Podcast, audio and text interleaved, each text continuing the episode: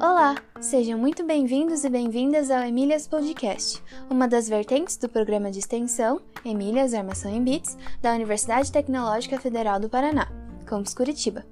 Nosso objetivo é incentivar a presença de mulheres na área da tecnologia, com foco em computação. No episódio de hoje, conversaremos com Valéria de Paiva, doutora em matemática pura pela Universidade de Cambridge e pesquisadora do Topos Institute. Durante a entrevista, ela falará sobre seu campo de pesquisa, seu trabalho na Topos Institute, suas opiniões sobre lógica para a computação e muito mais. Espero que gostem. Olá, hoje estamos aqui com a Valéria de Paiva. Ela é pesquisadora do Topos Institute e professora visitante do Departamento de Informática da PUC-Rio. Quem vai entrevistar ela comigo é a professora Maria Cláudia Emer, co-host do Emílias Podcast e coordenadora do projeto Emílias Armação em Bits. Tudo bem, Maria Cláudia? Tudo bem, Adolfo. Seja bem-vinda ao Emílias Podcast, Valéria. Tudo bem? Tudo bom, muito bom estar aqui com vocês, Adolfo e Maria Cláudia. Legal. Legal. Então, eu vou começar com, com a primeira pergunta. É que um, um, aspecto interessante da, da sua trajetória é que, ao longo da sua carreira, você atuou na academia, né? Você foi professora, pesquisadora em universidade, né? Você tem doutorado. Daqui a pouco a gente vai perguntar um pouco mais sobre a sua formação, mas também na indústria, né? Em empresas. E você vê, algum, você vê alguma diferença em como a mulher é recebida nesses espaços, academia, indústria? Eu não vejo muita diferença, não, Adolfo. Eu acho que, na verdade, a gente é meio, como se diz em inglês, short-changed. A gente, a gente tem uma vida difícil nos dois lugares. O tipo de dificuldades são um pouco diferentes, né? Eu acho assim que na academia as pessoas não são. Uh, não, não podem falar que as coisas, que as pessoas são menos boas porque são mulheres, mas continuam pensando. Enquanto que na indústria as pessoas podem falar mais o que acharem que querem falar, porque afinal, não tem, não tem um, um verniz civilizatório às vezes. Mas, assim, como você sabe, para mim é uma coisa muito importante essa história de é, tentar fazer com que as pessoas percebam as dificuldades que as mulheres têm para ter uma carreira de verdade. Isso, as dificuldades às vezes aparecem nas menores coisas, não são assim não são coisas gigantescas como eram para os nossos avós e para as nossas mães. Não é aquela história de dizer que a Emineza não podia assistir aula, nem nada disso. É claro que atualmente todo mundo pode assistir aula, não sei o quê, mas é aquela coisa dos pequenos cortes, aquela coisa de todo dia tem alguma algum problema, alguma coisa que a pessoa não lida com você da maneira como lidaria com um homem, aquele pequeno problema, não sei se vocês viram recentemente no Twitter, aquela história das as, as, as cientistas mais importantes num, num, num projeto, os, os companheiros dela, homens, têm doutor fulaninho dos cantos, doutor não sei das quantas, enquanto que as, as cientistas maiores do projeto ganham só as mulheres. então ninguém fica sabendo quem elas são, essas coisas. Então, para mim, essas coisas são muito importantes. Então, e é por isso que eu estou muito contente com vocês terem me convidado para esse podcast. Muito obrigada, gente. Valeu. É verdade, né? Nesses detalhes que a gente acaba percebendo as diferenças de tratamento entre homens e mulheres. E algumas vezes tem pessoas que não percebem, né? Até mesmo os homens, quando eles têm uma atitude é, de preconceito, né? Ou que separa mulheres de homens, é tão assim cultural ou talvez inconsciente que eles não percebem, que se você perguntar, vai dizer, ah, não, eu não faço esse tipo de coisa, né? Mas aí passa mais um pouquinho, você percebe, olha só, olha a sua atitude agora, né? É isso que você está fazendo, justamente o que você achava que não fazia, né? Mas a gente tem outra pergunta. Você faz parte de várias iniciativas que estão relacionadas ao aumento da participação de mulheres em lógica, né? E qual é a sua motivação para isso? Bom, é exatamente essa que você estava falando, Maria Cláudia, que é, as pessoas não percebem muitas vezes o quão é, quanto de preconceito elas têm, quão preconceituosas elas são em relação a, ao gênero. É, quando a gente, quando a gente eu organizo muitas, muitas workshops, muita, muitas conferências, muitas dessas coisas. E quando a gente organiza essas coisas, você vê que é, ninguém quer quando quando você está falando de alguma coisa que tem um pouquinho de controvérsia, ninguém acha que a gente tem que só que mostrar um lado da conversa, né? Todo mundo diz não, se, se, por exemplo, para usar um, um, exemplo que o Adolfo conhece bem, não sei se, se é bem da sua área, mas essa parte de é, teorema, de provadores de teorema. Tem gente que gosta de provadores de teoremas interativos, tem gente que gosta de provadores de teoremas automáticos. Cada um deles tem os pontos positivos e os pontos negativos. Se eu fizer uma conferência que seja sobre, sobre dedução automática, dedução automatizada, dedução é, usando computadores, ninguém vai achar que eu tenho que só falar de um lado. Todo mundo vai dizer, olha, se seria mais razoável falar dos dois lados. Por outro, mas quando a gente fala a mesma coisa em relação a essa história de ter mulheres nos, nos nas conferências, nos painéis, nos, nos comitês de programa, a coisa que você recebe sempre de volta é que, ah, não, não tem mulher fazendo isso. Não tem, eu não conheço ninguém que faça isso. Então a gente tem que fazer, tem que brigar muito para essa coisa, para as pessoas perceberem esses preconceitos implícitos, esses, essas situações onde elas acham que estão sendo super razoáveis e não estão. Uma das coisas que eu acho bem engraçada nisso, assim, o pessoal aqui de casa acha que não, que, é, que, eu, que eu exagero, mas tem, tem uma, uma conta no Twitter chamado uh, Man Who Has It All, é, que é simplesmente ele, é, a, a, pessoa que, que, que faz a, a, conta lá, eu não sei se é homem ou se é mulher, mas é só simplesmente eles falando das coisas que se dizem sobre mulheres, sobre homens. E aí é que você vê, você vê qual ridículo o negócio é. Tipo assim, você está falando de uma fulana que descobriu um cometa novo. E aí o que você diz é que ela está usando roupa de bolinha, né? Assim, a pesquisadora fulana de roupa de bolinha preta então, é, é, assim, eu acho que, que essa dificuldade que a gente tem é de mostrar para as pessoas onde esses preconceitos estão implícitos, onde, é, onde as dificuldades surgem para a gente. Na, a, essa história de mulheres serem sempre atropeladas em, em, conversas, né? Você, não sei se vocês viram o, o, o debate entre os vice-presidentes e tal, e a, e a, e a Kamala Harris dizendo, peraí, eu estou tentando falar aqui, me, dá, me deixa minha chance aqui, deixa eu falar. Então, eu, eu acho que me ocorreu, depois que meus filhos estavam mais ou menos crescidos, que essa história precisava de algum tipo de defesa, que a gente precisava parar e, e mostrar essas coisas todas acontecendo. E, assim, na verdade mesmo, o que me aconteceu foi ir para uma, uma, não sei se, é, se, vocês conhecem, mas tem essa conferência chamada Logic in Computer Science, LIX, e eu fui numa um desses é, encontros de negócio, que eles chamam de business meeting, né, o, aquela coisa de você decidir como é que vai ser a próxima conferência, quais são as situações, como é que a gente está indo, se a gente bem ou não. E foi a primeira vez em 25 anos, uma coisa assim, que tinha uma, uma chefe de programa sendo mulher, e ela começou, para isso foi em 2013, e ela começou explicando é, um pouco dos dados de leaks. E eu fui ficando cada vez mais chocada. Eu falei, mas gente, não é possível que seja tão ruim assim.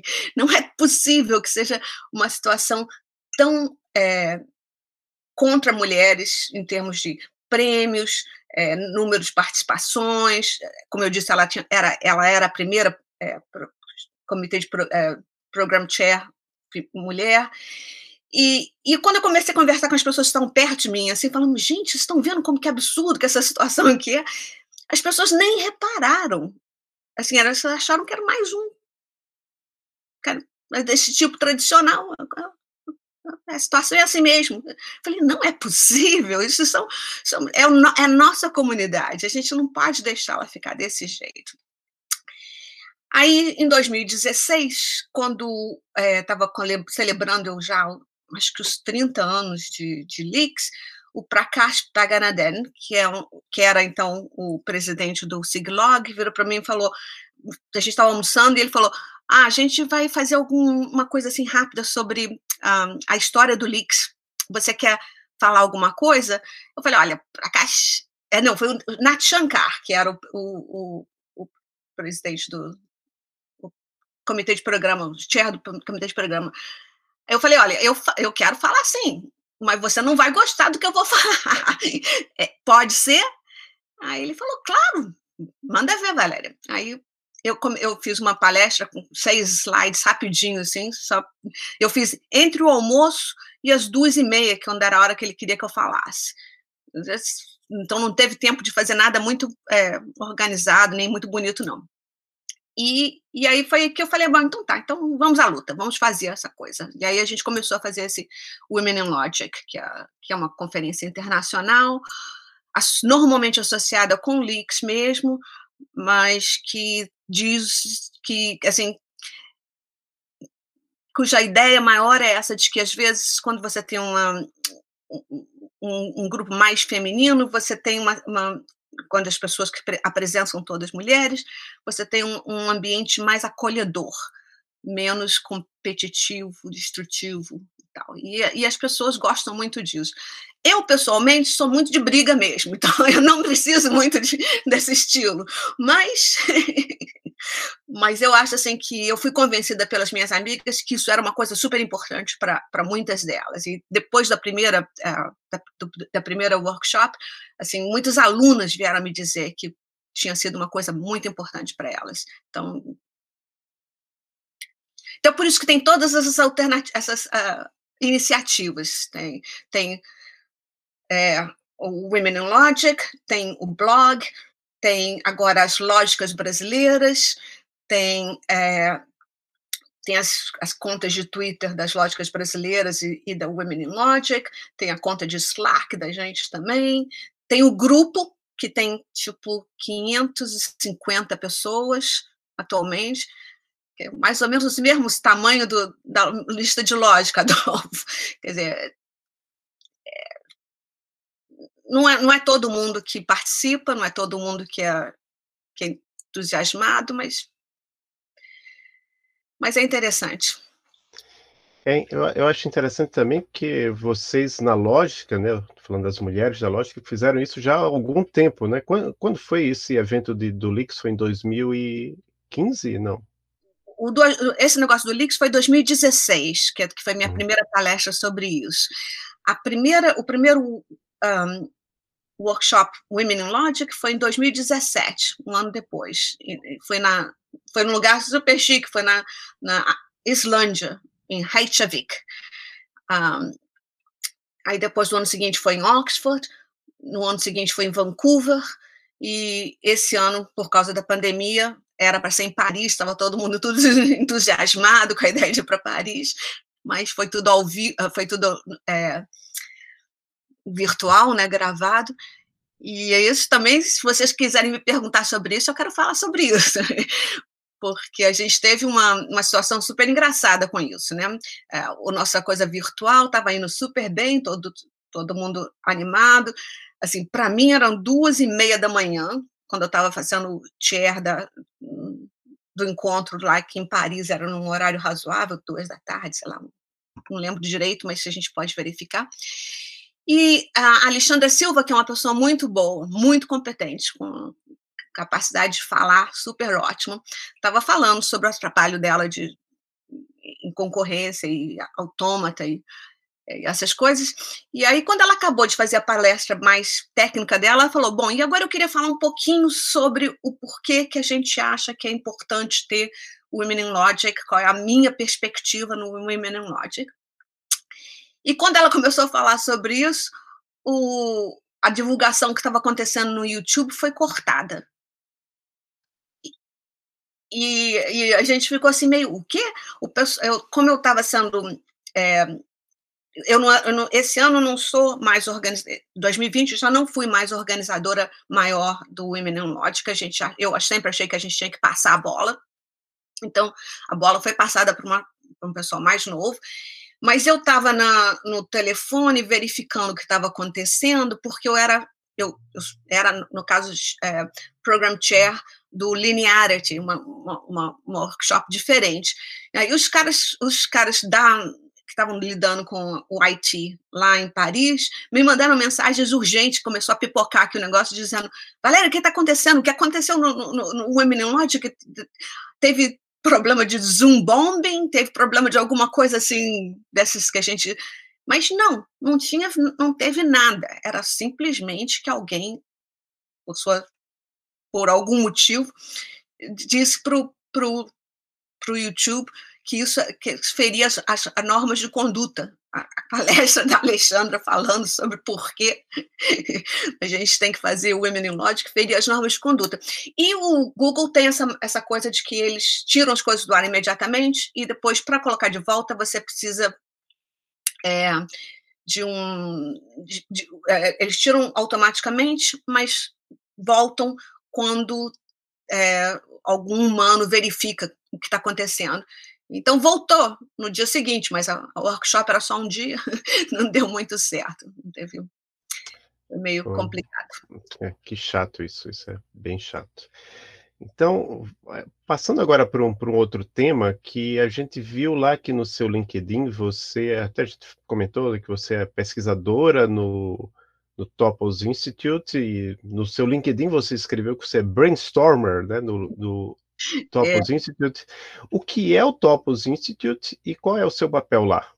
Ah, muito boa pergunta, Adolfo, mas eu acho que, na verdade, essa eu não posso responder direito. É, a gente, como, como eu já expliquei em alguns outros lugares, aqui tem essa coisa de startups que são que estão no modo stealth, quer dizer, que a gente ainda está andando debaixo do radar. Então, é, é o que a gente tem. A gente tem uma, uma uma companhia que, que, é,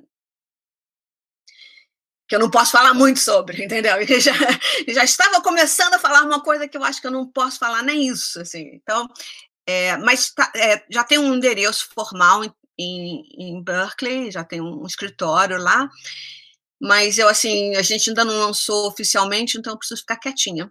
Desculpa. Não, tudo, tudo bem. É, não, que eu, eu só ia dizer que tem um, tem um site, né, que quem quiser mais tem algumas informações lá. As informações que podem ser publicadas estão lá no site, ah, a gente vai deixar na descrição. É, e sobre ser eh, brainstormer, é, como que é? Que nós ficamos, eh, sabe, as, as meninas do Emílias também ficaram bem é, curiosas com a sua atividade, porque daí disseram, uhum. olha, deve ser muito legal essa atividade. É, não, é, a ideia de brainstorm é bem boa mesmo, porque a gente, é, a gente as pessoas que fazem parte do, do Topos Institute são, são também parte desse movimento chamado ACT, ACT, ou Applied Category Theory. E a teoria da gente aí, acho que essa eu posso falar um pouquinho, é, porque afinal já tem três anos de escolas e de, de, conferências e tal, é de que a gente tem que aplicar teoria de categorias a, proble a problemas do mundo é, de verdade, né? Não só, assim, é muito fácil aplicar teoria de categorias a problemas de matemática, mas a gente quer aplicá-las ao mundo real. E é então a ideia de que Existem mi, muitos, eu ia dizer milhares, mas isso é, uh, isso é hipérbole brasileira, né? Mas tem muitos projetos que a gente pode pensar em como usar a teoria de categorias no mundo real. E aí a dificuldade é você escolher quais são os que são mais produtivos imediatamente, né? É, é, é ter uma, uma noção de como é que você vai fazer para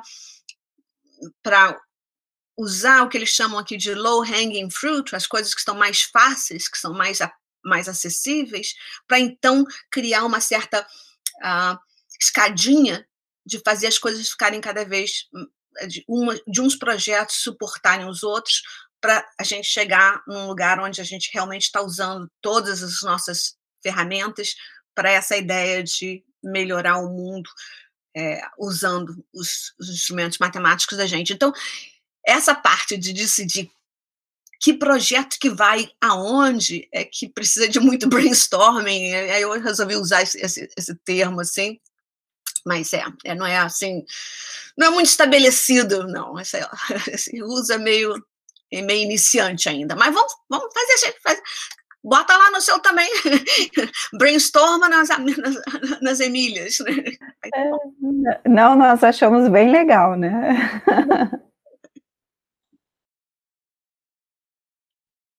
Acho que é a sua pergunta é, agora, Maria Cláudia. É. Você tem pesquisado em lógica, né, em processamento de linguagem natural e também em teoria das categorias que você acabou de falar.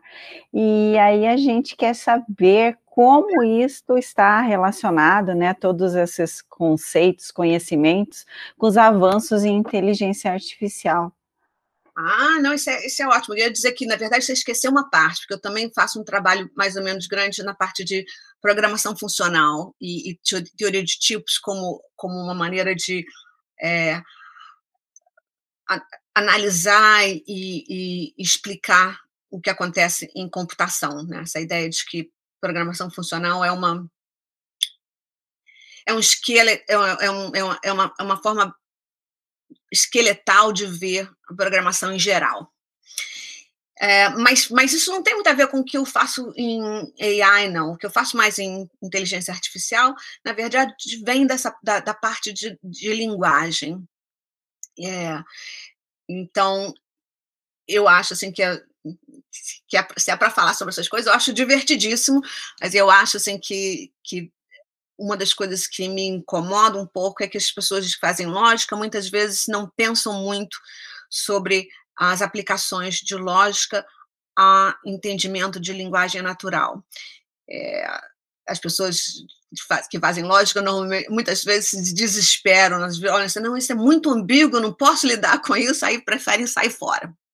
Isso não é bom. É, a gente precisa realmente é, ajudar os computadores a entenderem linguagem natural. Então, é, o que eu faço nessa área mais de linguagem natural não é tanto a parte mais de vetores, de, de, coisas mais recentes, de machine learning, que eu também faço um pouquinho, já tenho uns três ou quatro ou cinco papers nisso, mas é, é mais essa história de que eu acho a minha tese principal, na verdade, é que quando a gente pensa em entender linguagem natural, a gente precisa tanto de lógica quanto de machine learning. A gente precisa de aprendizado de máquina, porque, é, porque muitas das coisas que a gente quer, é, quer entender é, não são lógicas o suficiente.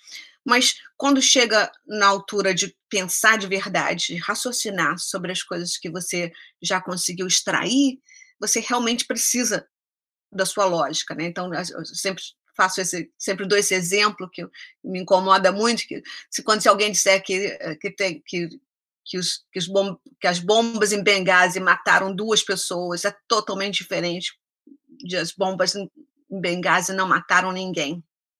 Isso é uma coisa que é logicamente contraditória, se uma pessoa está falando uma coisa e a outra pessoa está falando outra coisa, a gente não consegue conciliar. Enquanto que se uma pessoa falar, ah, é, mataram muita gente, ou mataram pouca gente, a gente sabe que, que isso é uma questão simplesmente de o que é muito, o que é pouco para outra pessoa. E isso vai muito nessa, assim, uma área que eu não trabalhei ainda, mas entendo, pretendo trabalhar, é, que é essa história de, é, de fake news e, e, e, essas coisas, porque eu acho que é, os computadores precisam saber fazer essa diferença, essa diferença entre coisas que são contraditórias e coisas que são meramente semelhantes ou que podem que são consistentes, que podem acontecer ao mesmo tempo e, ou que podem ser diferentes perspectivas de pessoas diferentes sobre a mesmo sobre o mesmo incidente ou sobre o mesmo a, ação ou o mesmo evento, essa é palavra que eu estava procurando. É. Então, a minha, minha contribuição na área de, de inteligência artificial vai tanto pelo lado de fazer essa parte de extração de conhecimento, quanto pela parte de tentar organizar conhecimento. Então, na, hora de, na área de organizar conhecimento, eu quero fazer. Estou bastante envolvida há muito tempo com uh, vários tipos de knowledge graph, como se chamam, né, os grafos de conhecimento, mas eu ainda quero fazer muita coisa nesse sentido, porque uma das coisas que eu acho que é bem importante é que a gente não tem no Brasil é, nenhum knowledge, nenhum grafo de conhecimento sobre a cultura brasileira. E, e assim, eu pessoalmente sou responsável com Alexandre Radmarker e vários outros amigos, é, vários colaboradores, por fazer um, um, um WordNet, um, uma rede de palavras é, em português, mas a gente tende a usar o inglês como springboard, como, como alavanca, sabe? Para começar, para não começar do zero, começar de um lugar maior, a gente tende a usar o inglês. Mas a gente sempre sabe que depois que fizer a tradução e tal, precisa, na verdade, adaptar e, e, e, crescer na direção das nossas coisas. Então, é, isso é uma coisa que eu já estou fazendo desde 2010 e que eu insisto em falar muito, que, que é aí que, que, a, que a minha inteligência artificial é, é, importante. Não só no WordNet, como a, que, a gente, que eu estou falando, a gente está fazendo, mas todas as outras coisas que tenham a ver com com fazer português ser levado mais a sério como uma, como uma língua, porque afinal é a, ou a quinta ou a sexta língua mais falada do mundo, e, então, e a gente não pode então ficar na base de, de simplesmente é, importar os conhecimentos e, e, e, não fazer os nossos próprios, os nossos próprios grafos, os nossos próprios é, recursos léxicos, os nossos próprios uh, tesauros e, e, dicionários online que todo mundo possa usar, sabe? A gente tem que ter todas essas coisas que, os, que o pessoal de língua inglesa tem, a gente precisa tê-las todas para a gente também, porque não são elas não são supérfluas, elas são necessárias para a gente poder é,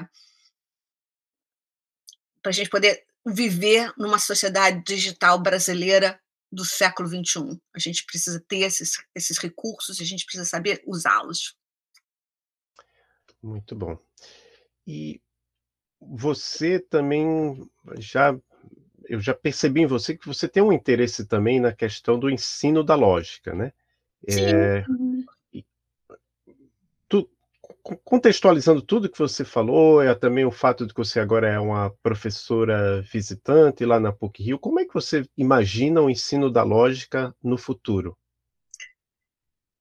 Ah, essa aí é difícil, Adolfo, essa aí é difícil.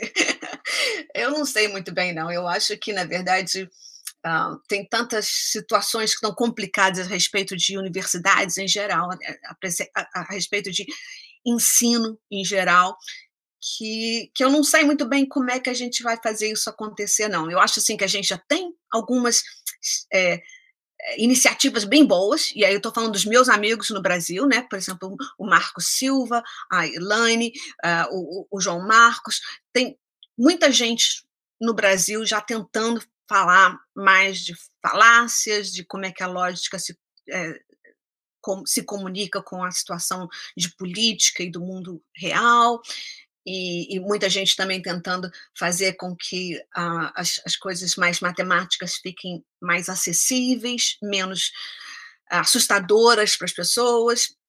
Eu acho que todas essas, essas diferentes iniciativas são importantes e a gente precisa delas todas e de mais algumas, sabe? Porque não é, é não existe essa história de silver bullet, né? não existe essa história de uma solução única que, que mate todos os problemas. A gente precisa trabalhar em todos esses problemas separadamente.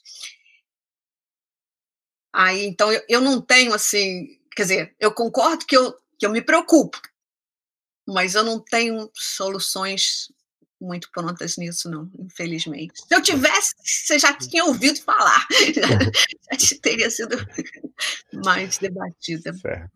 E considerando também tudo que você falou até agora, você você está ali na fronteira. Não sei se você considera que você é uma pessoa da computação, mas definitivamente você está na fronteira. Como é que você se interessou? Como é que você chegou na área da computação? Ah, isso é ótima pergunta também. É, eu, com, com, quer dizer, a gente não falou aquela parte de, de formação, não sei o quê, né? Mas eu fiz, eu fiz é, graduação e mestrado em matemática na PUC e aí ap apliquei para ir fazer um doutorado uh, em Cambridge, na Inglaterra.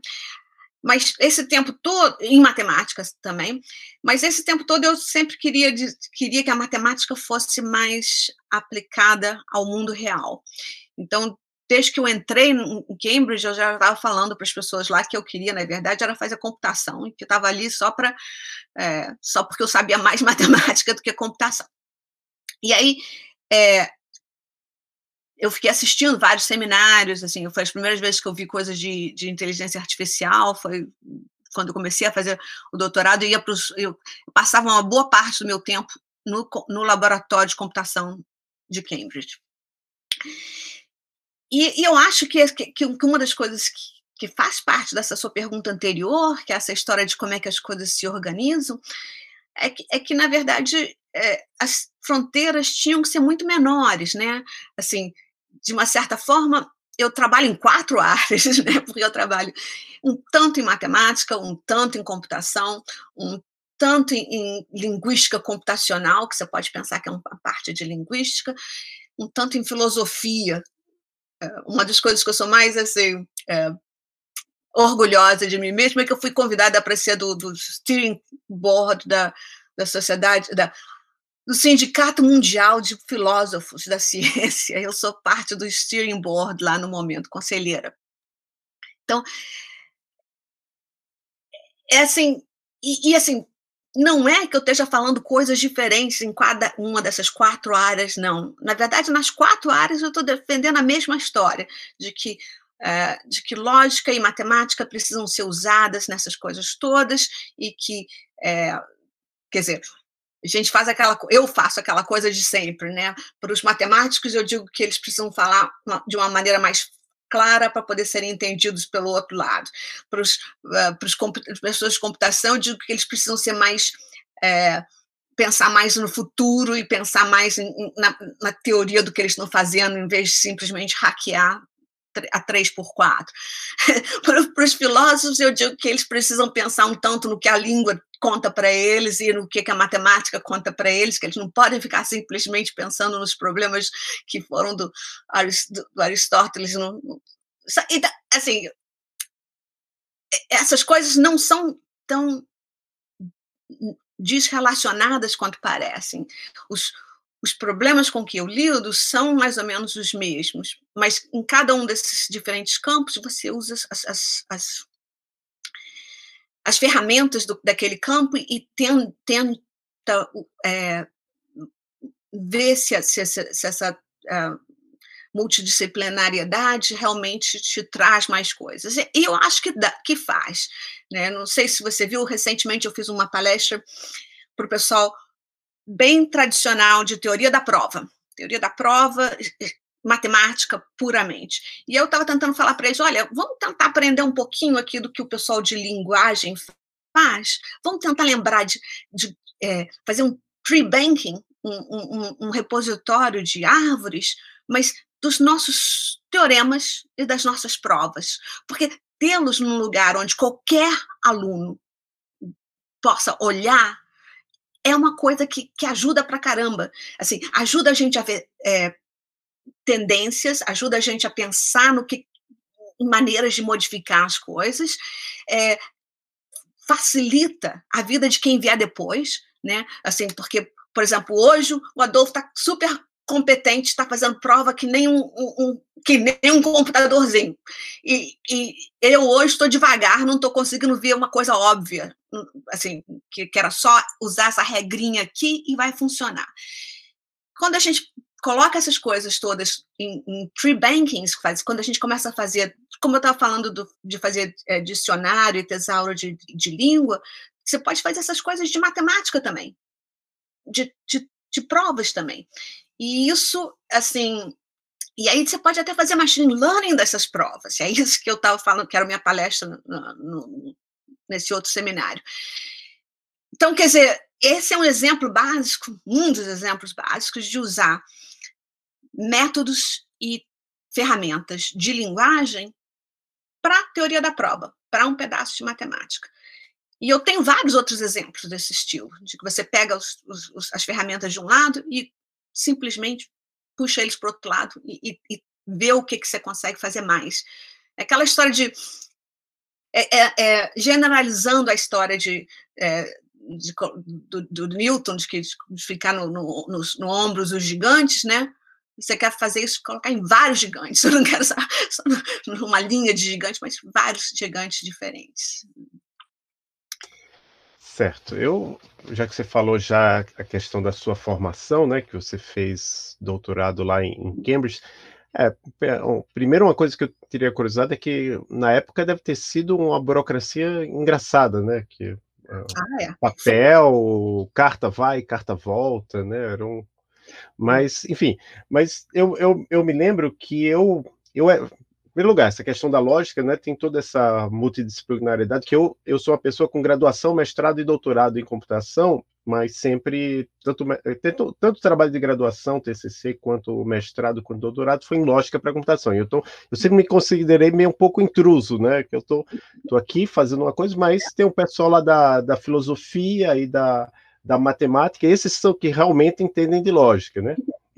Mas eu tive num evento lá em Cambridge, que foi até quando eu conheci você pessoalmente, lá o professor Rui de Queiroz indicou a gente aí nesse evento, era uma Summer School de Lógica em Computação, se não me engano, acho que o nome era esse. E quem estava lá na, na palestra e, e uh, tava, quer dizer, estava na Summer School e deu palestra foi o Robin Milner, que Sim. ganhou ganhou o prêmio principal de, de, de, entre os cientistas da computação, que é o Turing Award, né? Então, definitivamente é algo, algo que está tá relacionado.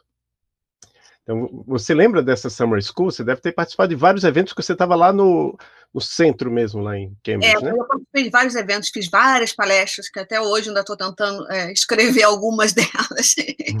Mas, é, e, e, eu lembro também de uma festa lá na casa do Robin Milner, no, no, no jardim dele, depois da, da, coisa. É, não, é.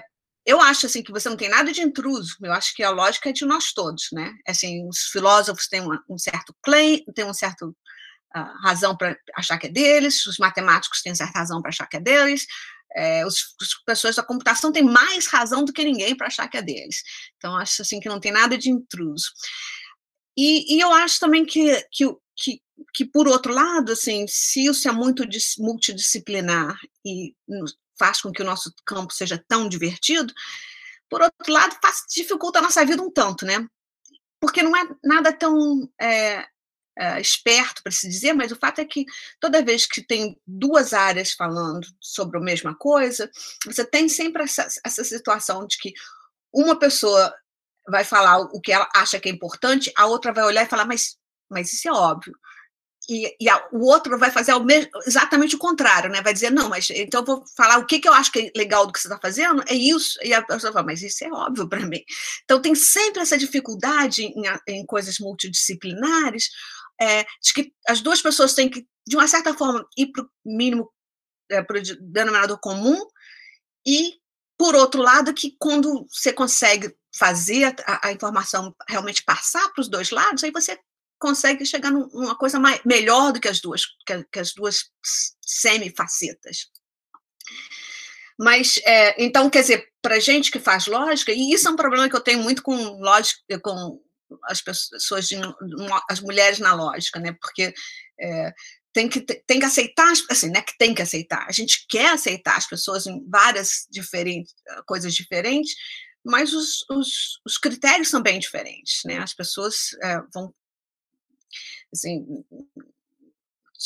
puramente matemática num problema não funciona para os filósofos, com razão, e, por outro lado, simplesmente uma digressão sobre por que, que isso é, é, seria importante ou não seria importante, não funciona para os matemáticos, as, as meninas ficam estéreis querendo, querendo recusar os papers, eu tenho que falar, não, não, peraí, gente, é, é multidisciplinar aqui, estamos, estamos numa situação multidisciplinar.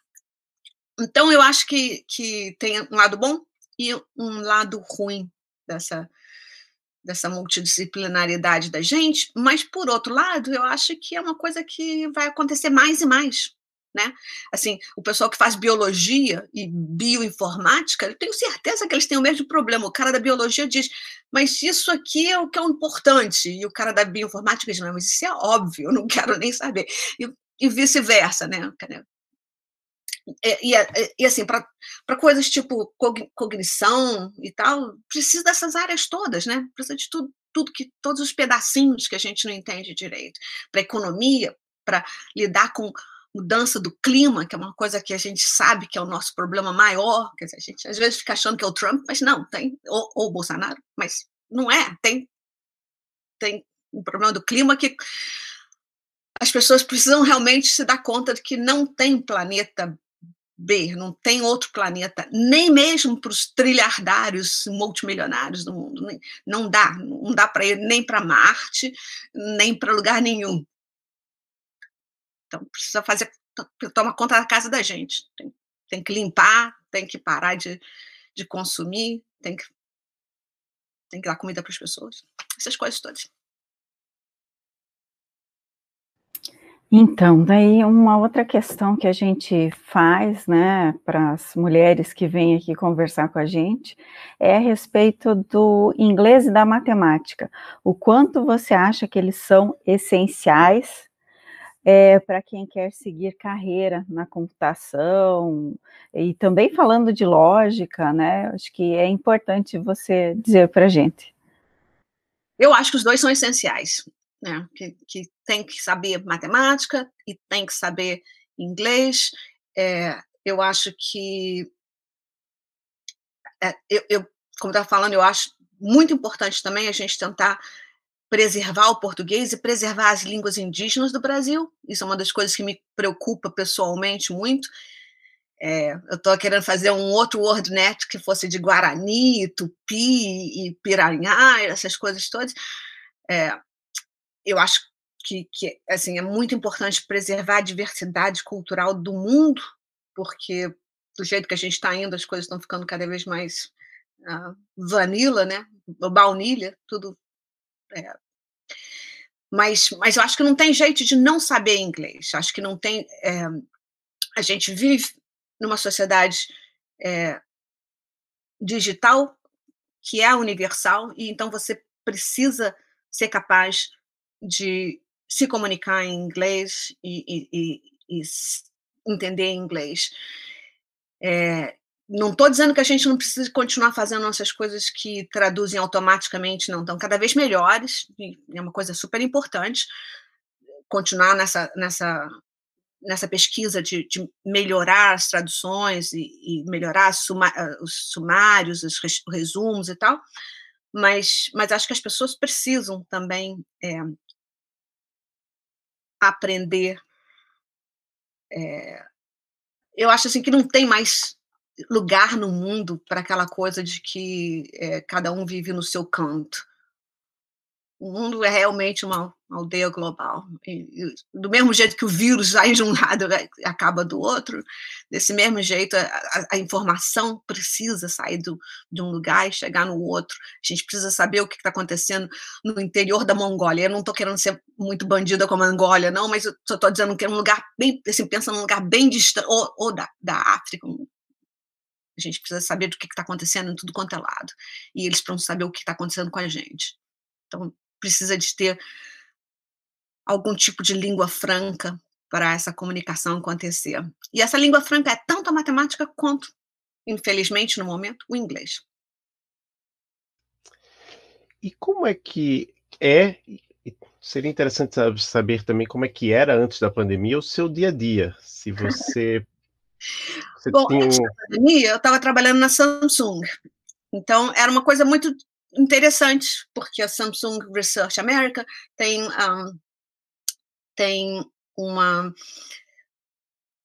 um estilo bem legal assim de para os seus pesquisadores. Então, por exemplo, tem, tem uma, um coffee bar lá com todos os tipos de café super chiques, não sei o que. Você chega lá e eles caras fazem para você de manhã tal. E tem, tem uma série de perks, como eles chamam, uma série de atrativos para os seus funcionários, tipo, por exemplo, você chega lá e eles, eles muitos deles você paga também, né? Por exemplo, você paga para alguém lavar o seu carro, ou uh, você pode pagar, eles trazem o cabeleireiro na quarta-feira para se você quiser cortar o cabelo com eles, é, tem aquela coisa de é, roupa, é, se você não quiser lavar roupa na sua casa, você pode simplesmente trazer tudo e eles lidam com isso e te devolvem tudo passadinho, não sei o que. Então tem uma série de. E a comida lá é fantástica. Assim, tem oito counters para você comer o que você gostar. Tem sushi todo dia, tem comida chinesa todo dia, pizza todo dia, uh, hambúrgueres e uh, todos os tipos de comida, mais uns tantos, uh, três diferentes tipos de coreano para você se divertir, mais sanduíche. A comida é fantástica, né, em particular. Então, quer dizer, era uma coisa assim bem interessante de, de, de chegar lá, trabalhar e, e passar assim, quantas horas quisesse é, trabalhando no, no laboratório.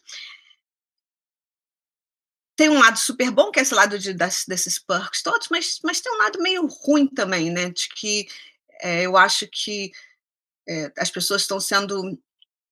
É, essa coisa dessas comidas todas, desses, desses serviços todos, são em prol de você só ficar trabalhando no seu lugar para o seu empregador. E isso eu acho que tem um, um, lado socialmente deplorável, que é essa história de você não pensar muito no, na área onde você está, nas pessoas que estão perto e quanto que quanto que, que o Silicon Valley está tá, é, causando de problemas. Uh, não sei se vocês viram essa história de, dos, dos, ônibus aqui que levavam as, que levam as pessoas de São Francisco para o sul da, da, da península, é, que são assim meio representativos dessa, dessa, dessa divisão entre, entre a indústria tech industry e, e, as, os lugares, né? Então tem uma, uma, um lado meio ruim disso, mas é, mas por outro lado também tem esse lado bom de que, de que você tem pessoas tão espertinhas, não sei o quê, de repente se, se conseguisse redirecionar uma parte dessa competência dessas pessoas para coisas que fossem mais socialmente úteis, a gente estaria numa situação bem melhor. Mas hoje em dia, você está completamente em casa, trabalhando online. Todo mundo, né? Todo mundo está totalmente em casa por causa da pandemia e, e assim, eu não sei vocês, mas assim, tem muito Zoom demais às vezes, né? E, e, e se ainda for Zoom, a gente ainda pelo menos já sabe o que, o que faz, né? Uma das coisas que me confunde um tanto é essa história de que tem alguns WebEx, tem alguns Blue Jeans, tem uns, uns Blackboard, Blackboard, Black, Blank Blackboard, né? tem um negócio que eles têm lá em Sheffield. Então tem uma série de WebEx, tem uma série de, de, de plataformas diferentes, Google Meet, que a gente está falando agora, e aí você às vezes se confunde um pouco no que que se, o que que você faz em qual, como é que você sai de cada um. E eu acho que a gente está realmente inventando uma etiqueta nova, né? Aquela coisa de é, se como é que você faz para dizer tchau. Uh, eu, eu, notei, por exemplo, que no Brasil as pessoas fazem, falam bom dia no chat quando entram, ou boa tarde. Isso me parece super esquisito. Você tem um, um, um, um, grupo de 40 pessoas, todo mundo escrevendo bom dia, bom dia, bom dia, bom dia. Bom dia. É meio ridículo, né? Desculpa. Mas, assim, não me parece uma coisa muito razoável. Por outro lado, uma coisa que eu achei que é super bonitinha é que as pessoas realmente fazem tchau tchau para todo mundo quando vão embora. Então, assim, eu acho que algumas dos algumas dos das diferenças que a gente tem como sociedade vão já estão se mostrando nas, nas coisas de nas coisas é, de Zoom, de, de, de, de dos, dos mecanismos de, de comunicação mais digitais e elas são interessantes. Né? Já que você falou disso, né, de que no chat a gente coloca bom dia aqui, como que é aí, então? Como são as reuniões? Eu acho que ninguém coloca bom dia, porque assim, você sabe que você está lá para conversar, né? Então, assim, não tem uma, uma, uma noção. Já começa a falar. Uhum. Normalmente a pessoa que é a organizadora ou organizador começa né, dizendo bom dia. Essa pessoa fala bom dia para todo mundo, porque está broadcasting, mas é, ninguém fala individualmente. É, assim. O que eu acho engraçado é que, na verdade, as pessoas, quando falam no Brasil, é porque elas estão chegando. Então, muitas vezes, 20, 30 minutos no meio da conversa, vem um bom dia. Vem um bom dia atrasado ainda. Bom, mas a próxima pergunta é a seguinte: você enfrentou alguma dificuldade na escola ou, ou na academia durante a graduação, né? Ou no trabalho depois? Não, não tem sobre... dificuldade, né, Maria Cláudia? É. Todo mundo enfrenta muita dificuldade, né? Tem mais dificuldades por ser mulher. Sim. Você conseguiu identificar bastante não sei se eu consegui identificar bastante, mas eu acho que a gente encontra, todo mundo encontra muita dificuldade é. por ser mulher. Uh, eu acho que, assim, algumas são tão óbvias que, que a gente não precisa nem, assim, não devia nem ter que notar.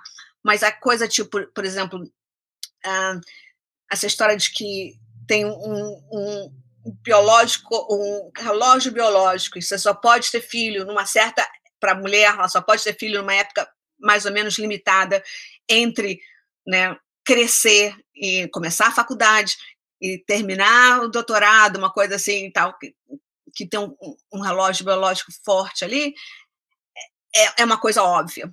É, parece que ainda é pior no, no, em Israel. Eu tenho uma amiga israelense que estava me contando que ainda tem esse problema de que lá ainda tem uh, o serviço militar, né? Que, elas, que todas as mulheres têm que fazer também, e ainda tem a coisa de, de que eles insistem que você ganhe uma. Eh, se você quiser ser cientista, né, quiser ser pesquisador e tal, que você ainda precisa fazer um, um projeto, ganhar o seu projeto antes de ter não sei quantos anos, não sei o quê. E então, quer dizer, você pode escolher, você pode fazer esse projeto, conseguir um projeto de, de alguém que, que é mais ou menos tipo o CNPq da gente, ou, ou a PESP, o FINEP, essas coisas, ou você pode ter filho. Tá? É uma, uma decisão mais cruel ainda do que é, em outros lugares, onde pelo menos. É, porque lá tem uma, uma, data, parece que tem uma data fixa. a gente tem que verificar. Eu não, não quero é, falar coisa besteira, não quero falar besteira, mas assim, parece que tem uma coisa bem limitada, dizendo que a idade maior para ganhar esse projeto é com sei lá, 28 anos, uma coisa assim, sei lá, que anos.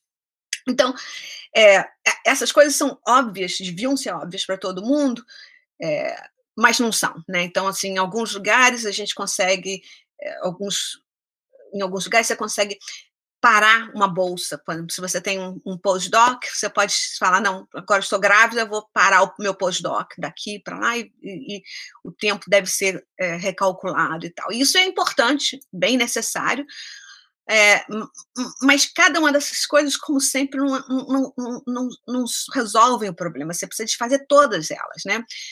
E, e eu acho assim que uma das coisas maiores, essa história de, de lidar com criança é, tem que ser uma coisa da sociedade e das partners e, e, e, das parcerias, né?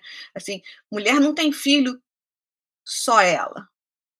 Mulher normalmente tem filho com alguém e as duas pessoas precisam podem ser duas mulheres, dois homens, ou não é nem só mulher, homem também tem dois filhos, dois homens que têm um filho também, os dois têm que fazer parte do, da coisa. Não tem essa, essa situação de, de passar toda a responsabilidade para uma pessoa.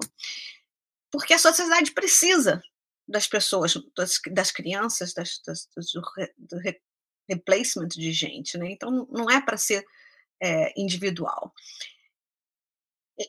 E eu acho assim que que essas coisas que são mais ou menos óbvias é, demoram muito para entrar no, na cabeça das pessoas e quando entram, muitas vezes entram erradas, né? Você, é, você, encontra as pessoas falando coisas do tipo, ah, não, mas agora é muito bom ser mulher, porque tem sempre a possibilidade de, é, de você entrar mais fácil porque tem a cota para mulher, ou tem é, você tem mais chance de parar o relógio quando para o seu, seu postdoc. E a gente então tem essa coisa bem grande de, de ter que brigar contra isso também. Ah, e é impressionante a, a situação de, do preconceito nas, nas coisas menores. Por exemplo, eu descobri bem recentemente que, por exemplo, muitos desses lugares que eu acho uma das coisas ótimas que a gente precisava ter no Brasil, a gente não tem direito ainda, são esses centros de, de pesquisa que fazem, que juntam justamente pessoas de várias áreas diferentes, mas pensando num problema ou numa coleção de problemas é, comum. E aí você tem as pessoas que vão para esse negócio e, e aí o que, que você faz com os filhos, né?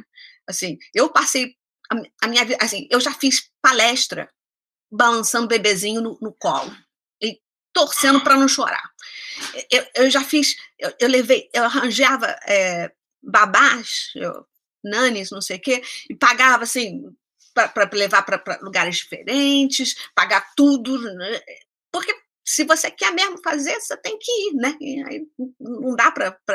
Eu, eu, fazia com o marido essa história de. Nós dois estamos é, dando aula em Praga, na, na, então Tchecoslováquia, acho que ainda era Tchecoslováquia, 96.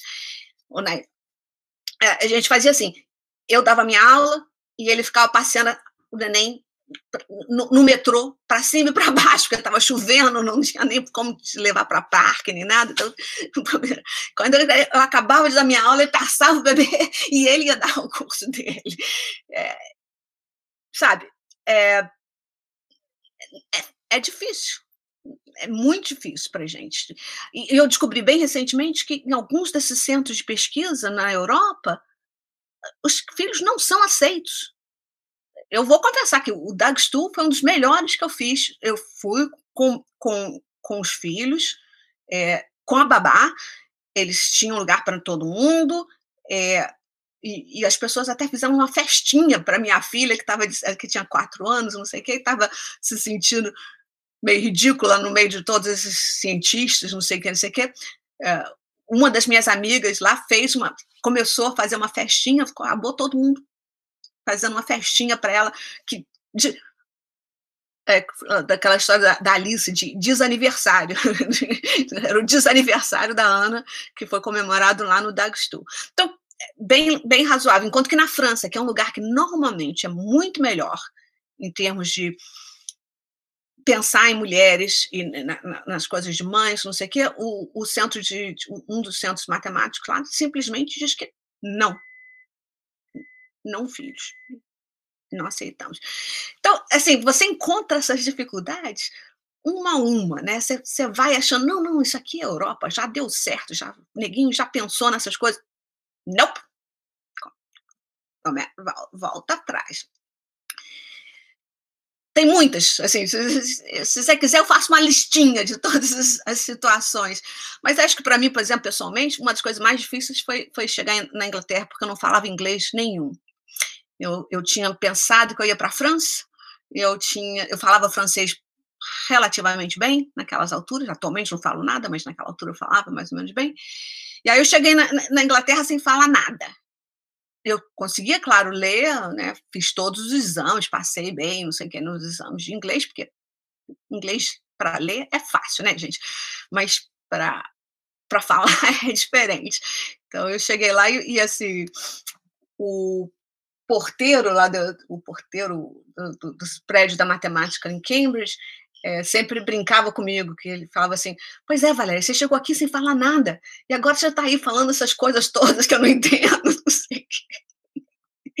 Eu fui a única pessoa do departamento de matemática convidada para a festa de, de aposentadoria dele. Então, foi essa situação que ele falou, pois é, mas, é, como, por isso que eu, estou falando isso só por causa da história que você estava falando, de que se, de, se precisa de inglês e se precisa de matemática. Eu acho que precisa. Legal. E aí a gente já, já conversou um pouco sobre isso, que você participa do Lógicas Brasileiras, né? Women in Logic. Você tem um, um blog chamado Logic for All. A gente viu alguma coisa também na sua página de você tem alguma, alguma coisa relacionada com o ACMW, que é o programa ah, de bolsas? Eu estou lá há muitos anos, desde 2015 que eu trabalho para eles. Eu, eu, eu comecei fazendo parte do, do comitê de, julga, de julgamento das. das o, o AC, é, é, é, não é ACMW, é, quer dizer, é, é a Scholarship Committee deles. É, então, a ideia lá foi, foi tem uma, uma, uma professora chamada Elaine Wayuka, ou something, eu sei ler, não sei falar direito o nome dela, porque em inglês nome de gente depende da pessoa, né? Mas ela criou essa ideia de que de que seria bem interessante convidar, é, ter mulheres que fossem para conferências, mesmo sem ter paper para apresentar. Então, a, ideia desse, desse comitê é exatamente dar é, o preço de passagem e de, de da conferência para as pessoas. E é claro que a gente tem um dinheiro muito. E aí ela conseguiu que, que primeiro uh, Microsoft e Oracle, atualmente a Google e Oracle, que tem um, um budget para isso. E é claro que o problema com isso é que o dinheiro é muito pequeno, e é claro que tem muita gente. Que, assim, as pessoas não sabem muito sobre esse, sobre esse sistema, né? Então, não é, a gente não fica totalmente é, sufocado com o número de pedidos, porque as pessoas não conhecem. Mas quem conhece sabe que pode aplicar, não sei o quê. É, a gente acaba tendo muitos pedidos e é muito difícil de decidir quem que leva e quem que não leva. Então, eu, a certas alturas, resolvi que eu não queria ser mais parte do, julga do julgamento dessa história, que estava me incomodando muito. E aí eu resolvi, é, atualmente o que eu faço para eles é simplesmente escrever um pouquinho uh, o que está acontecendo, fazer as, news, as newsletter deles, do, da escola, do comitê de scholarship, porque, é, porque na verdade, acho que eu nem contei isso também, mas eu, eu já fui, eu, eu comecei, antes de fazer matemática, eu fiz um ano de jornalismo, eu, é, eu fiz um ano de jornalismo e meio de direito, então, assim, eu tinha uma coisa mais... Quando eu estava fazendo é, quando eu estava na, na, na, escola, as pessoas sempre achavam que eu seria muito mais. É, que, matemática era a minha pior área, digamos assim. É, que eu era muito melhor para história, geografia, essas coisas. Então, assim, eu, eu escrevo para eles, mas não. Mas não escrevo muito bem, não. Então, a gente tem que, tem que, tem que continuar tentando. Eu, eu acho que, assim, que, que é uma coisa importante é, de fazer descrever as possibilidades que existem, porque, como a gente está falando, as pessoas não sabem que, esse, que, que, essa, que scholarship existe. Mas, é, mas muitas dessas uh, maneiras mais uh, institucionais não são tão. Um, se, for, se a gente estivesse falando de produto em computação, a gente ia dizer que não são scalable, que não ia, assim, a gente consegue fazer, é importante fazer, mostra para alguns, não sei o quê, mas a gente sabe que não vai chegar lá em termos de, de ser para todo mundo. Então, é, assim, é, é mais uma coisa tipo para mostrar que é possível, não é?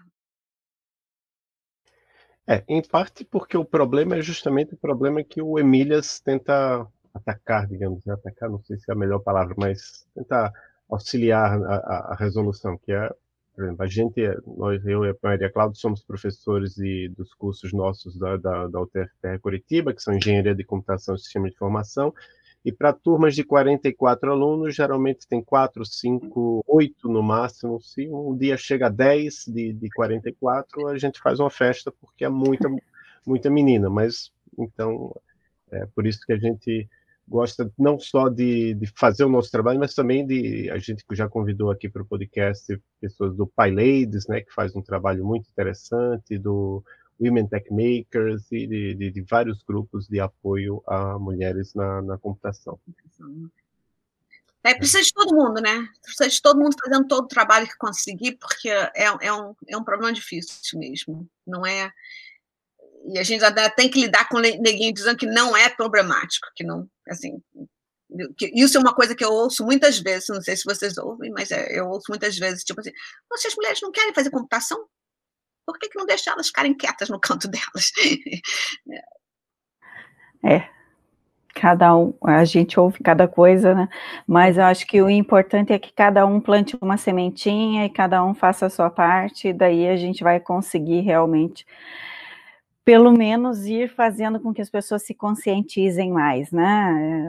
Eu acho que a mudança vai demorar, é a longo prazo, mas a conscientização, quem sabe, né? A gente vai conseguindo cada vez mais gente conscientizada em relação a isso, né? Mas uma outra pergunta é se alguma mulher te inspirou na carreira. Hum, eu acho assim que quando eu estava fazendo minha graduação em matemática, eu não achava, assim, eu tinha várias professoras mulheres. Eu não diria que nenhuma delas em particular me inspirou, mas eu não achava nada de diferente ter várias, assim, a diretora do departamento de matemática era mulher, é, eu tive várias e várias professoras mulheres, é, na informática tinham várias mulheres nessas alturas, não era assim, eu acho que na verdade de uma maneira meio engraçada, os anos no final dos anos 70, princípio dos anos 80, era uma coisa que era mais normal do que é atualmente. É, então, eu acho que, na verdade, para mim, essa história de 2016 e 2013 foi uma coisa, uma, uma, conscientização de que eu tinha pensado que era só uma questão de é, que, que, o tempo ia passar e as coisas iam melhorar, e em vez de o tempo passar e as coisas melhorarem, as coisas pioraram, e pioraram consideravelmente em termos de números. Então, foi uma das, uma das razões pelas quais eu resolvi que era importante fazer alguma coisa, é porque é, a gente, assim, muita gente que nem eu pensou que ia melhorar naturalmente, né? Que, que era uma questão simplesmente de das pessoas, pessoas verem outras pessoas fazerem as coisas e tal, e que tudo ia dar certo. É, não deu. Precisa ser batalhado. Então, é. Assim, é, não eu... uma mulher em particular que. que e eu, eu fico assim, assim, às vezes até meio chocada com a incompetência da gente, em, da gente mulher, em mostrar o trabalho das outras mulheres, né? A incompetência da gente de, de, de lembrar das, das nossas mães, né? É, nas coisas. Tipo, então por isso que eu faço, tenho, eu tenho uma outra iniciativa aí que eu também faço meu Ada Lovelace Day todo ano, desde 2011, é, uhum. que é tentando mostrar alguma dessas pessoas que, que, que, foram importantes e que a gente às vezes não nem sabe que são mulheres, né? A gente às vezes vê só o sobrenome, não, não sabe nem que é mulher.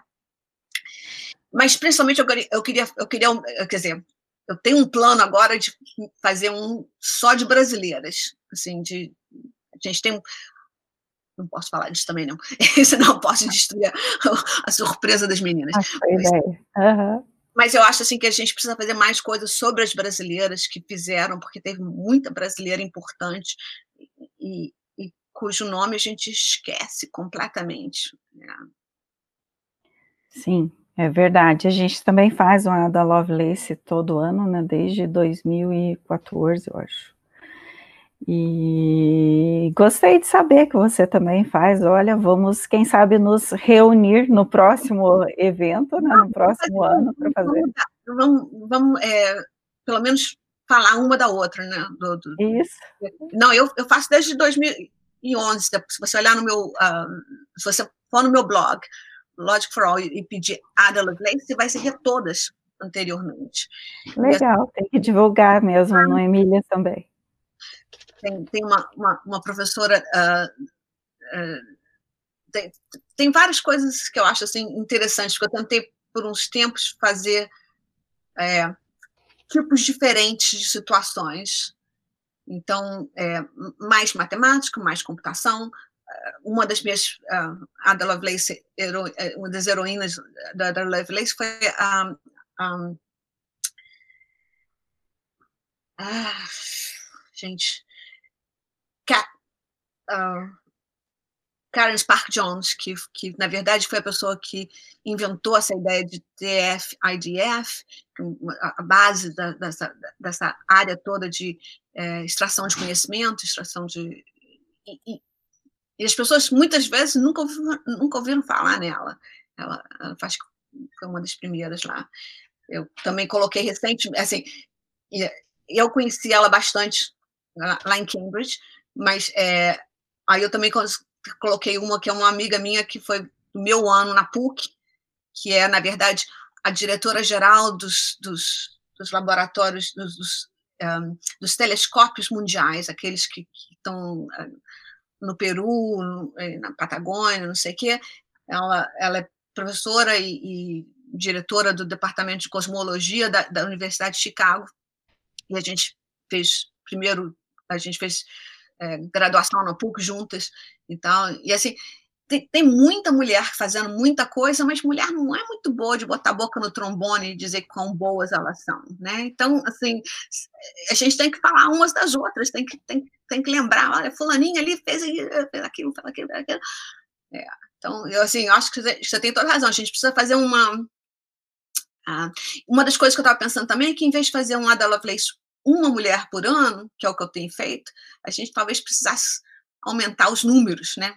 Sei lá, fazer uma por mês, ou uma coisa assim, sei lá.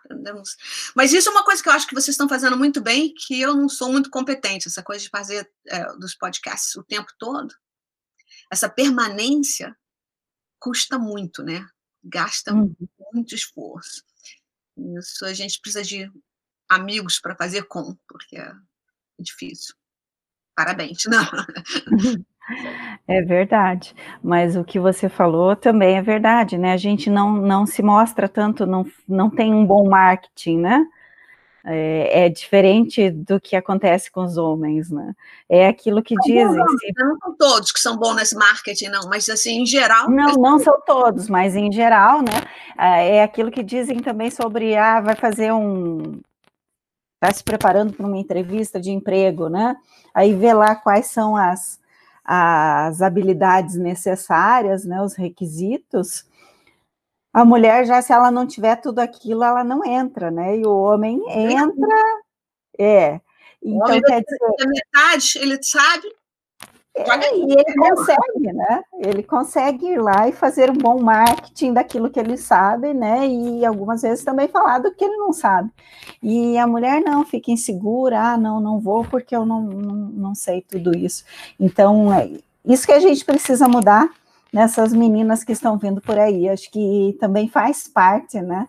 Da ideia do Emília, justamente mostrar isso, né? Que você pode, né? Mesmo que você não saiba tudo, porque ninguém sabe tudo, na verdade. Né? É um jogo de, de, de, de, de aconchambramento, né? Eu, eu, sei isso, você quer aquilo, a gente chega lá, eu mostro mais um pouquinho do que eu posso fazer extra, que você não tinha pensado, vice-versa. Então, é, não, tem toda a razão. Né? É, é, é uma das coisas que é bem importante isso que vocês estão fazendo, que é muito bom de lembrar as pessoas de que é assim que funciona, né? Que, que não é, é, as parcerias são importantes. Né? Uma pergunta que a gente sempre faz aqui, que a gente vai mudar um pouquinho pela, pela sua área, mas é o que é que você diria para meninas ou mulheres que estejam pensando em seguir carreira na lógica ou na computação? O que, que eu faço o quê? Adolfo, repete aí, por favor. O que você diria para meninas ou mulheres? Ah, que está fazendo a coisa certa. Se quer fazer computação, está fazendo a coisa certa. Porque o mundo vai ser, é cada vez mais computacional e é o que a gente precisa fazer.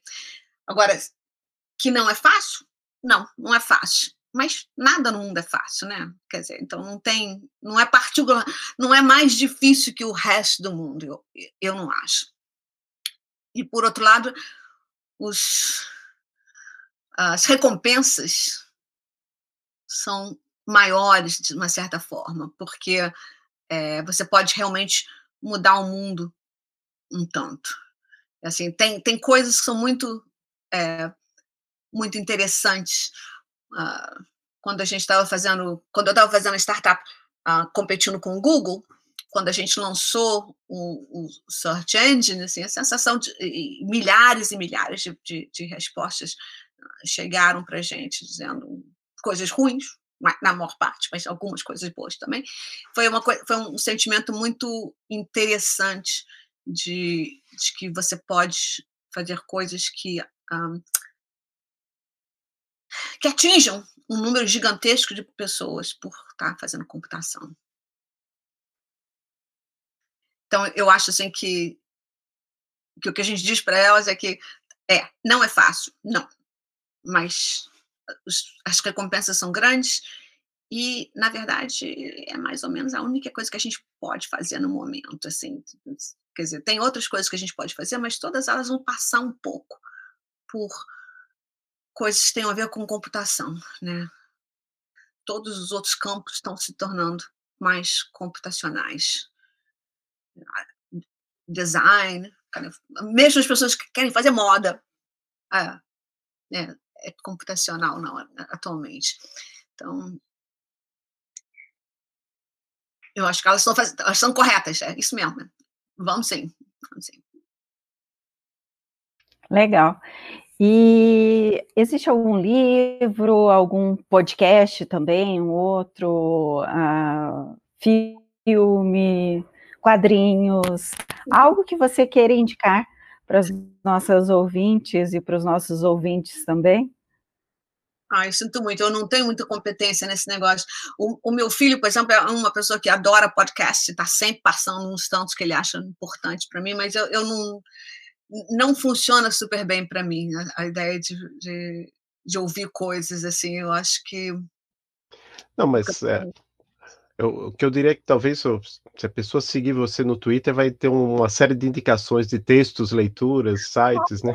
É, tem razão. Eu, assim, eu, eu falo muito muitas coisas no, no Twitter e eu acho que é, tem muita tem muita gente interessante no Twitter, tem muito a parte mais é, de matemática do Twitter e, de computação do Twitter, de functional de programação funcional também funciona. Uh, eu acho que assim que as coisas estão mudando muito e que a gente tem que mudar com elas e eu ainda não cheguei lá. Mas, por exemplo, qualquer um desses dias eu vou fazer no TikTok. Tá? Um desses dias vocês vão me ver no, no Twitch ou no TikTok fazendo coisas, porque eu acho que uh, temos que, que ir na direção de onde as coisas estão indo, né? Instagram também é outra coisa que eu não sou muito competente, mas as minhas amigas são, então elas já estão fazendo as coisas por lá para gente, sabe? É, aqui a gente teve uma, uma entrevistada, a Lani Marie, que ela é de teoria de grafos e ela tem um Instagram lá e ela fica postando o dia de... acho que foi hoje que eu vi ela explicando lá o que era CNP completo qual seria o problema se a gente descobrisse que P igual a NP ah, colo... faz isso no Instagram? faz isso no Instagram. exatamente que eu, que eu achava que o problema do Instagram é que tem que ser coisas bem visuais né? Assim o Twitter já tem muito essa coisa de ter que ser coisas que você veja que, que não sejam escritas que não sejam mas faz, eu quero ver, vou, vou olhar sua amiga lá no. Tá bom. Eu vou deixar. Eu vou te passar o link e vou colocar o, o link na descrição para o pessoal ver. Especificamente essa, essa, explicação do P igual a NP, ela fala de 3SAT, bem interessante. Alane Marie. E Legal. aí, a gente acabou antecipando um pouco a, a, próxima pergunta, que é a questão de onde as pessoas podem saber mais sobre você. Então, eu vou deixar o, o seu site, né? Eu acho que é não estou aqui, mas é, é o, aquele do github.io. GitHub você está você tá no Twitter como Valério de Paiva, tem mais algum outro lugar? Além disso, você quer agradecer, mandar algum abraço para alguém? eu acho que, quer dizer, tem, tem mais outros lugares, mas são mais é, acadêmicos mesmo, né? Tipo é, Orcid, essas coisas assim, não vale muito a pena. Um, eu acho que, e, bom, acho que é importante você botar lá o, o, o site, o site do Women in Logic, o site do Mulheres, na, Mulheres Lógicas, Lógicas Brasileiras, desculpe, que foi a tradução que a gente fez, que fica mais razoável, que a gente acha que é um trocadilho lindinho, né? Porque uh, lógica, sub, o, o, assunto lógica é feminino, então, lógicas brasileiras. É, que mais? Eu acho assim que eu estou bem animada com, com, com o grupo que a gente tem no Brasil, que está cada vez mais é, fazendo coisas, né? A gente, a gente acha que, quer dizer, acho que vai dar tudo certo para a gente ter uma mais os encontros da do, encontros brasileiros de lógica vão ter mais workshops parecidas com as nossas. A gente, o pessoal prometeu, então, então isso está é, é claro que a pandemia causou problemas, então está tudo meio paradinho no momento, né? Mas é, temos promessas de que as coisas vão melhorar lá. eu acho que a gente precisa, quer dizer, eu preciso fazer uma listinha dos outros lugares que eu acho que são importantes, tipo as, as matemáticas brasileiras, as matemáticas negras brasileiras, que são, que são ótimas. As meninas são da pá virada, são super competentes e super é, boas nessa coisa de se, de se organizarem e fazerem coisas interessantes de, de defesa delas e, e nossa. É, mas eu acho que, quer dizer, acho que os, os, os obrigados são os, os, de sempre, né? São as minhas companheiras de crime, que a Elaine Pimental, que vocês conversaram, mas devem conversar daqui a algum tempo, porque é, ela também anda nesse mesmo lugar de coisas que são um tanto matemáticas, um tanto computacionais, um tanto filosóficas. Ela é mais filósofa de nós três, mas é, a parte importante de trabalho dela no, no Terama das Quatro Cores liga as três coisas, né? É, a, o pessoal todo de, que fez o movimento no IMPA no ano passado, foi em 2019? Foi. É, 2018 teve o, o um, teve o primeiro encontro de mulheres mundial, mundial de mulheres matemáticas e ano passado teve o de é, mulheres brasileiras. Então tem um pessoal bastante é, interessado e interessante lá também. É, não, eu acho que é isso. Muito, assim, muito obrigada a vocês por, por fazerem é, é, essa coisa e vamos tentar é, botar as nossas listas juntas, né? Porque tem outras pessoas que, que eu conheço assim um pouquinho que fizeram coisas, que estão fazendo coisas. É, a gente precisa simplesmente juntar esforços é, para ver se a gente consegue cada um melhorar os outros. É, lá na, na computação, né, na Sociedade Brasileira de Computação, existe um, um projeto guarda-chuva, digamos assim, que é o Meninas Digitais. Aí lá você vai na página do Meninas Digitais, Não, você vê As pessoas de lá, você conhece as pessoas de lá? Assim, as, as pessoas estão le, le, levando o projeto à frente lá? Eu não conheço. Sim.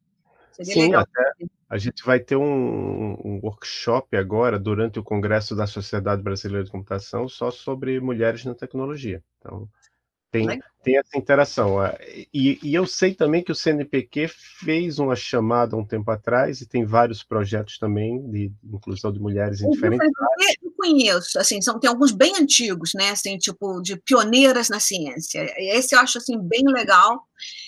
Mas mesmo esse também é esquisito, porque um livro dos Pioneiras da Ciência apareceu, mas tiveram oito edições do Pioneiras da Ciência e, e só um virou livro que está é, aparecendo, que está na, na, rede, né? Então, assim, é isso que me dá um certo nervoso, que a gente vê as pessoas fazendo uma coisa super legal, e depois desaparece, porque pra, como eu, eu, é outra coisa que eu sempre falo, que projetos são fáceis de começar, porque a gente fica todo mundo com gás, é difícil de manter, não, é difícil de, de, de pedir mais suporte para, e quase impossíveis de manter. Né? Assim, você não quer. Porque você não ganha nada por manter uma coisa boa no ar. Então, é, é, é, os incentivos estão né, meio esquisitos. A gente precisa fazer isso virar um incentivo melhor para manter essas coisas boas no ar, né? Assim, mas assim, fingers crossed para o Emílias e para para essa aí que você acabou de falar, Adolfo, que eu não conheço, que eu preciso conhecer também. Né? Muito bom. Muito bom, né? Muito, Muito obrigado. Bom. A gente vai estar tá se despedindo agora. Eu passo a palavra para a professora Maria Cláudia para finalizar o episódio. É, nós agradecemos, Valéria, que você aceitou o nosso convite, né? Foi muito bom conversar com você. Acho que você traz muito conhecimento também do mundo para a gente, né? E para as meninas que, que vão ouvir, e também rapazes. Então, acho que é, é bem importante que a gente faça esse tipo de interação. E como você disse, vamos trocar figurinhas na época do Ada Lovelace Day, vamos fazer a divulgação também aqui no Emílias do que você faz, né? E, e, talvez algum dia ter alguma participação sua em algum dos nossos eventos, com uma palestra super interessante, porque a gente sempre faz o Dia Internacional da Mulher, né? Que algumas vezes é um dia, algumas vezes dura uma semana, e, e, a gente também faz o, a da Lovelace Day, que também pode ser um dia ou durar uma semana com algumas atividades para as meninas. Então, acho que é interessante, sabe, que a gente traga pessoas que, que estejam aí na computação em outras áreas também, que tragam outros olhares, né, e mostrem justamente isso, que, que a computação está né, como você disse, permeando né, todas as áreas. Então, quer dizer, a gente não tem como fugir disso que, que existe hoje, né, e cada vez mais. Muito obrigada. Eu que agradeço, gente. Muito obrigada por me convidarem, muito obrigada pela conversa ótima, super divertida. Vamos, vamos que vamos, né? Vamos, vamos levando isso à, à frente, vamos, vamos trocar as figurinhas, vamos fazer coisas. Valeu. Valeu. Tchau, tchau. Tchau. Oi, gente. Voltando aqui só para dizer que teve uma parte deste áudio que foi cortada. Foi quando a professora Valéria de Paiva falou sobre suas colegas no projeto Lógicas Brasileiras. Elaine Pimentel, que já entrevistamos aqui no podcast, e o nome da Gisele Dalva Seco, professora da URGS, foi cortado do áudio, por alguma razão que eu não sei explicar. Só para vocês saberem, o nome é Gisele Dalva Seco e o link para a página dela está na descrição do podcast. Obrigado. Sigam o Emílias no Twitter, no YouTube, no Instagram e no Facebook para saber as novidades. Escutem o podcast no Anchor e nos demais agregadores de podcast, Spotify, Pocket Casts e outros, procurando por Emílias Podcast. Esse é um projeto de extensão da Universidade Tecnológica Federal do Paraná, o TFPR Campus Curitiba, e acesse a nossa página